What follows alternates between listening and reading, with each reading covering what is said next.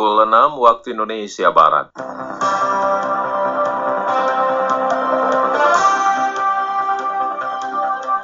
Selamat pagi pendengar, inilah Warta Berita Daerah edisi hari ini, Rabu tanggal 8 Juli 2020. Pendengar DPRD Natuna mengingatkan agar para pelaku usaha dan dinas terkait dapat mentaati aturan terkait izin dalam mendirikan bangunan atau IMB. Nelayan Natuna diminta untuk memahami jalur penangkapan serta penempatan alat tangkap ikan mereka. Dari Sepompang Natuna inilah Warta Berita Daerah selengkapnya. Kita mulai berita yang pertama. Dewan Perwakilan Rakyat Daerah DPRD Kabupaten Natuna mengingatkan agar pelaku usaha dan juga dinas terkait dapat menaati dan menjalankan aturan terkait izin mendirikan bangunan atau IMB di Natuna.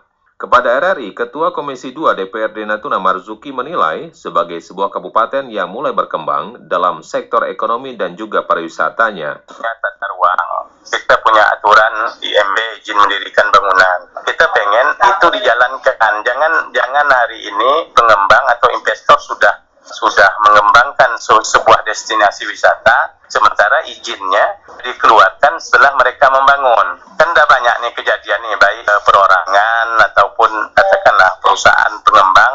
Jadi eh, kita mendorong juga dinas terkait pemerintah Kabupaten Natuna, kalau perlu kita tuangkan dalam bentuk peraturan daerah tentang itu. Sementara peraturan daerah tentang RT RW, izin mendirikan bangunan kan sudah ada, mereka harus mengacu ke situ. Menilai adanya aturan dan kesepakatan yang jelas terkait mendirikan bangunan akan sangat berguna untuk pemerintah Kabupaten Natuna ke depan. Terlebih, jika bangunan tersebut dibangun tidak sesuai dengan IMB dan di kemudian hari pemerintah melakukan perluasan jalan atau meminta pemilik bangunan untuk pindah, maka tidak perlu diganti rugi. Guna kenyamanan dalam melakukan aktivitas menangkap ikan, para nelayan diminta untuk memahami mengenai jalur penangkapan ikan dan penempatan alat tangkap ikan di wilayah pengelolaan perikanan negara Republik Indonesia atau WPPNRI yang diatur dalam Peraturan Menteri Nomor 71 Tahun 2016. Laporan Jalia Winarti. Dalam melakukan aktivitas penangkapan ikan, para nelayan diminta untuk memahami zona tangkapan sesuai dengan kapasitas kapal tangkap agar tidak terjadi permasalahan dengan nelayan lainnya. Hal itu disampaikan Komandan Pangkalan TNI Angkatan Laut Ranai Kolonel Laut Pelaut Dovir menjawab pertanyaan RRI terkait dengan adanya permasalahan mengenai zonasi tangkapan antara nelayan bagan dengan nelayan tangkap atau lokal beberapa waktu lalu di Desa Pengadah, Kecamatan Bunguran Timur Laut. Dikatakan berdasarkan Peraturan Menteri Kelautan Perikanan Nomor 71 Tahun 2016 dengan jelas telah diatur mengenai jalur penangkapan ikan dan penempatan alat penangkap ikan di wilayah pengelolaan perikanan negara Republik Indonesia atau WPPNRI. Yang pertama kan kita harus mencari jalan tengah.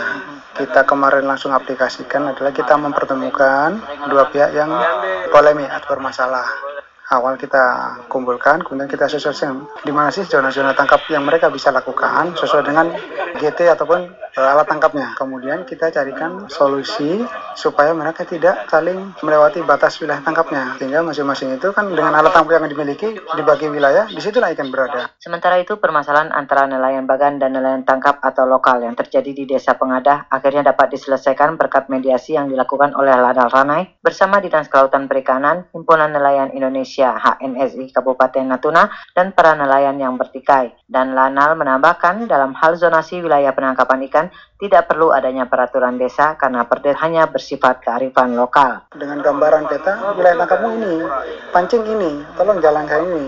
Dan alhamdulillah mediasi tadi sudah ketemu jalan tengah. Yang bawa bagan mengaku kesalahannya dan berjanji lagi. Jadi kalau tadi perdes tidak larinya ke, ke hukum pidana, tidak tidak ada kuatnya.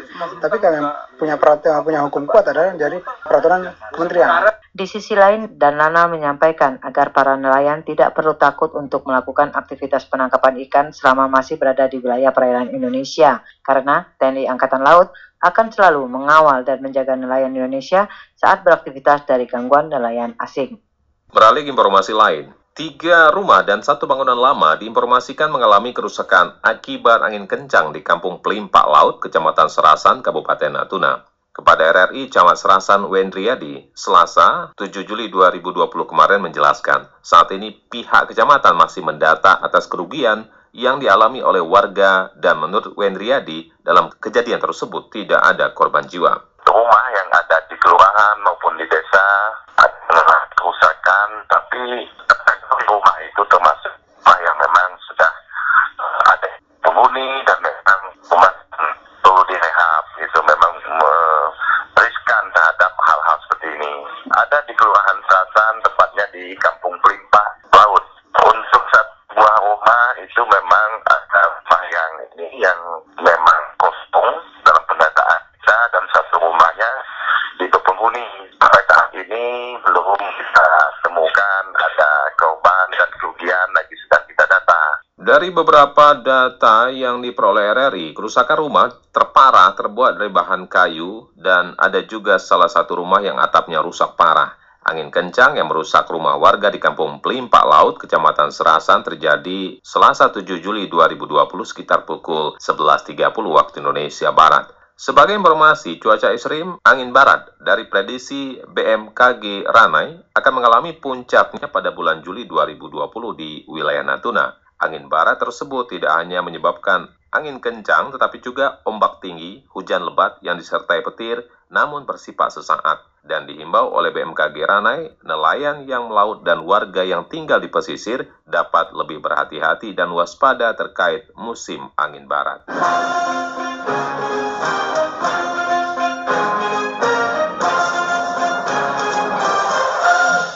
Wakil Bupati Natuna, Ngesti Yuni Suprapti, mengatakan saat ini Kabupaten Natuna berhasil meraih peringkat top 99 dari 2.250 proposal kompetisi pelayanan publik Puskesmas se-Indonesia. Hal tersebut disampaikan Ngesti dalam acara pemaparan inovasi pelayanan kesehatan dengan nama Si Beres, Siap Bersalin, Terima Bersih, Praktis, dan Ringkas yang disampaikan oleh Kepala Dinas Kesehatan Natuna di hadapan tim independen kompetensi inovasi pelayanan publik melalui video konferensi yang berlangsung di ruang rapat lantai 2 kantor Bupati Natuna Senin kemarin.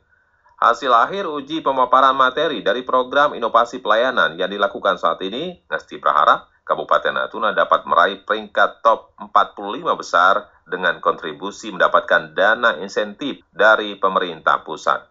Ngesti menambahkan, dalam upaya yang dilakukan oleh Kabupaten Natuna untuk mencapai target standar pelayanan minimal dan indikator kesehatan kerja di bidang pelayanan kesehatan, dirasa perlu ada terobosan baru dengan berinovasi dan di antaranya dengan antar jemput pakai ambulan, biaya persalinan gratis, layanan pasca melahirkan gratis, layanan KB pasca salin gratis, dokumen kependudukan langsung didapat, dan jaminan kesehatan. Ngesti menambahkan bahwa program ini harus terus dilaksanakan sesuai dengan kebutuhan masyarakat dan diupayakan agar operasionalnya lebih praktis dan gratis untuk seluruh masyarakat, serta dukungan pemangku kepentingan. Hal yang sama diungkapkan Kepala Dinas Kesehatan Kabupaten Natuna, Rizal Rinaldi. Inovasi pelayanan Siberes ini sudah diterapkan di seluruh puskesmas di Kabupaten Natuna dan bekerja sama dengan OPD dan instansi vertikal terkait. Riza menjelaskan bahwa di Kabupaten Natuna terdapat 14 puskesmas, 6 puskesmas berada di Pulau Bunguran Besar, sedangkan 8 puskesmas lainnya tersebar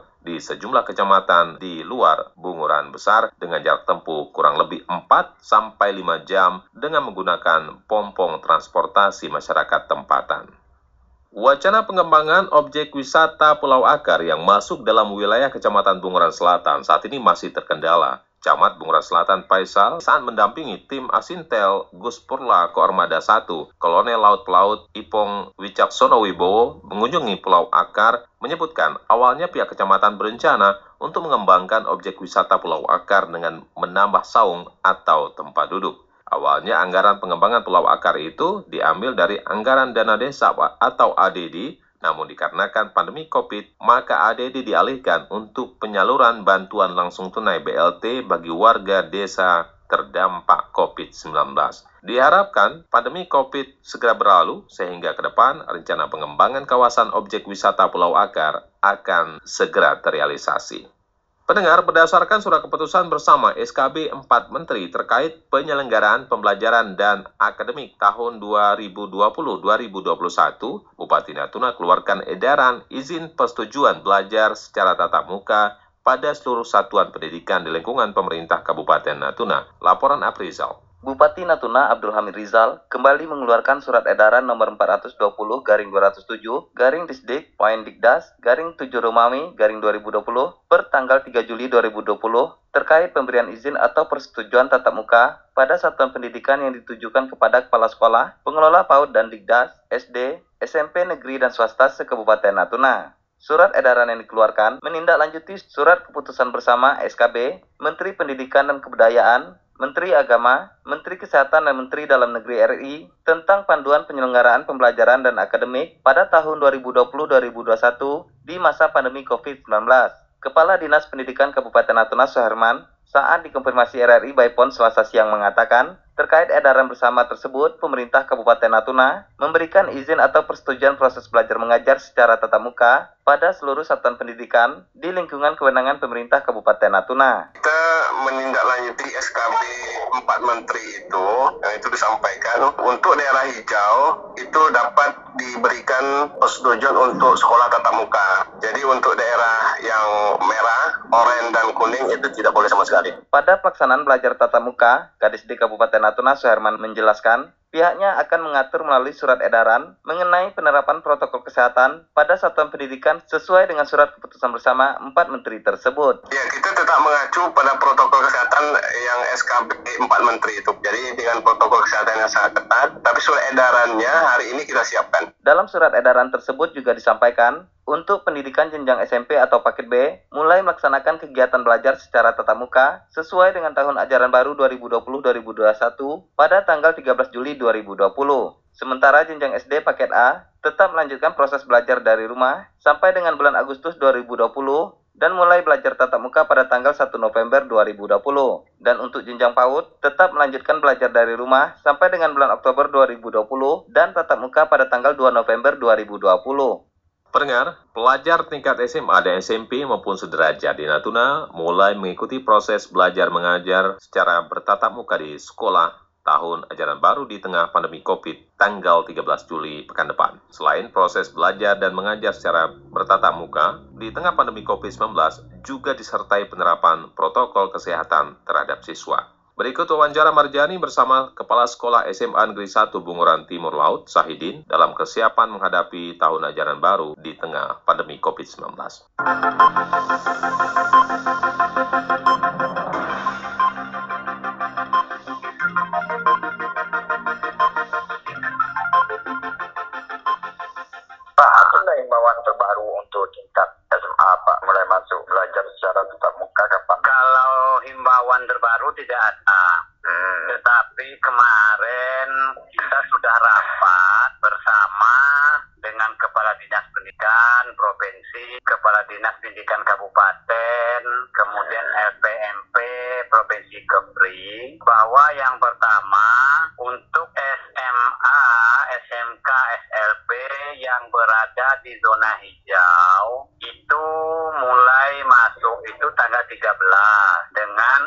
13 Juli 2020 dengan memperhatikan protokol kesehatan hmm. yaitu sekolah wajib menyediakan yang pertama hand sanitizer kemudian cuci tangan, kemudian ruangan disemprot, kemudian juga menggunakan masker, termasuk juga alat ukur suhu tubuh. Jadi sekolah-sekolah yang zona hijau itu nanti setiap sekolah tetap menyediakan alat ukur suhu tubuh itu ketika mereka ingin melakukan proses belajar mengajar. Kemudian yang kedua, itu siswanya pun tidak didatang atau tidak melakukan proses itu semuanya sekaligus tetapi dibagi ke dalam dua tahap atau dua kelompok pakai shift sesuai dengan daya tampung sekolahnya. Tetapi kalau memang siswanya sedikit, misalnya siswanya per kelas itu cuma enam orang ya tidak perlu pakai shift. Udah puluhan ke atas baru di... Iya, untuk mengatur jarak. Artinya kalau sudah 20 ke atas maka dia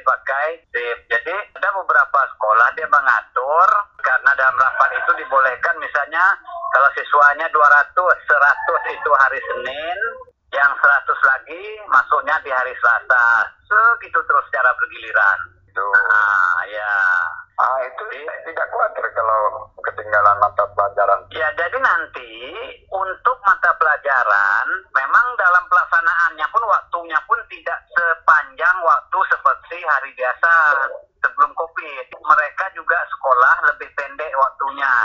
Kemudian masa ketinggalan atau berbeda mata pelajaran itu eh, pihak satuan pendidikan masing-masing itu men-setting sendiri supaya mata pelajaran itu tidak tertinggal. Misalnya Senin Selasa itu untuk yang 100 ini belajar matematik sama bahasa Inggris. Hmm. Yang Senin. Hmm. Yang Selasanya juga matematik dengan bahasa Inggris gitu. Oh, disamakan. Ah, disamakan. Dijadikan persip gitu, Pak. Ada kendala nggak, Pak? Terutama tentang eh, pelajarannya. Mencukupi nggak? Eh, iya, kalau untuk tingkat SMA sebenarnya atau SLTA itu tidak ada kendala.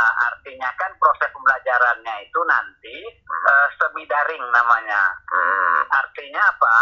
Dalam satu minggu kalau dia penyelenggaraan pendidikannya itu enam hari, tiga hari itu luring, luar jaringan atau tatap muka, kemudian tiga harinya lagi daring dalam jaringan. Oh, gitu. Nah, jadi walaupun dia di rumah bukan libur artinya, tetapi dia tetap eh, proses belajarnya mengajarnya nanti melalui daring seperti tiga bulan sebelumnya. Eh, terkait tentang persediaan alat kesehatannya, Pak, dalam mentaati protokol kesehatan SOP coronavirusnya, Pak. Ada kendala Iya. nggak dari pihak sekolah?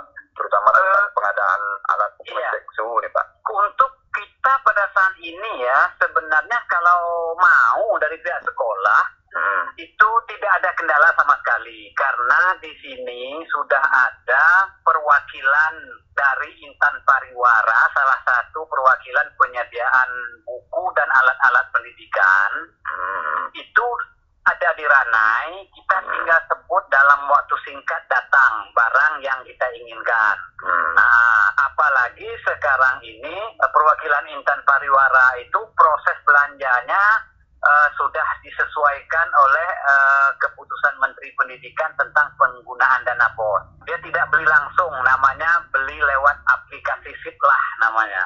Apa saja waktu awal tahun di masa normalnya sendiri Betul. kan ada kegiatan eh, siswa baru untuk Iya. pengenalan lingkungan sekolah pada Iya, tahun ini diadakan pada tahun ini tetap diadakan.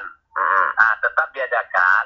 Teknisnya kalau untuk tingkat provinsi itu diatur oleh Dinas Pendidikan Provinsi, untuk tingkat kabupaten diatur oleh Dinas Kabupaten. Nah, kemudian untuk tingkat SLTA di Hmm. provinsi itu kita tetap mengadakan tiga hari. Cuman waktunya tadi diperpendek. Artinya begini, biasanya kita dari jam 7 itu sampai jam 2 misalnya.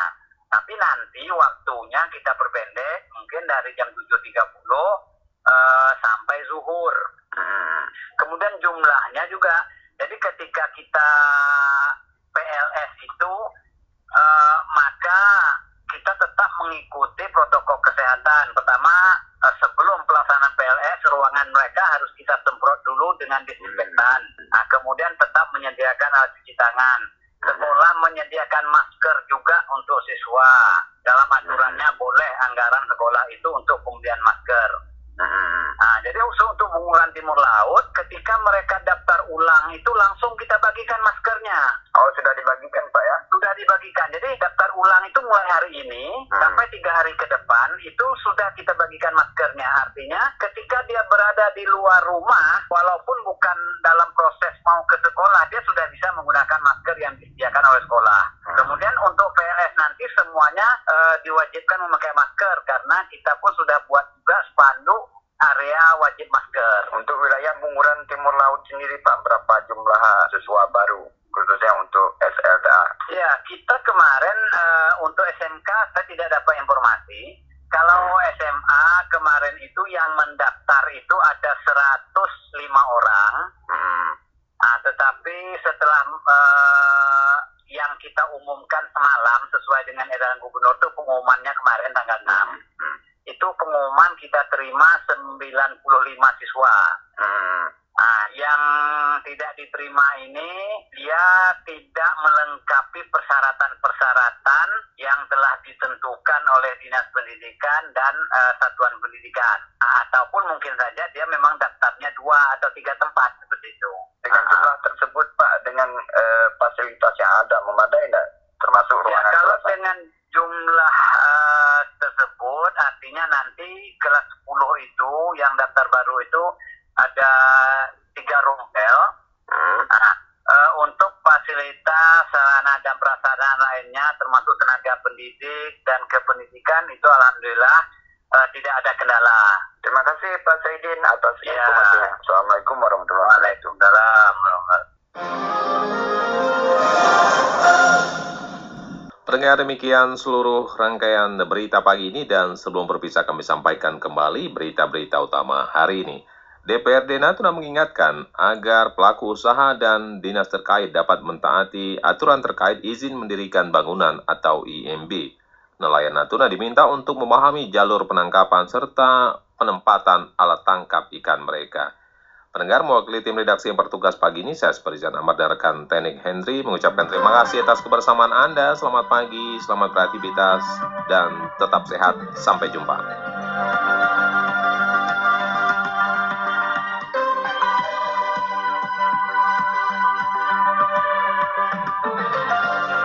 Sekian Warta Berita Daerah Radio Republik Indonesia Ranai, radio publik milik bangsa.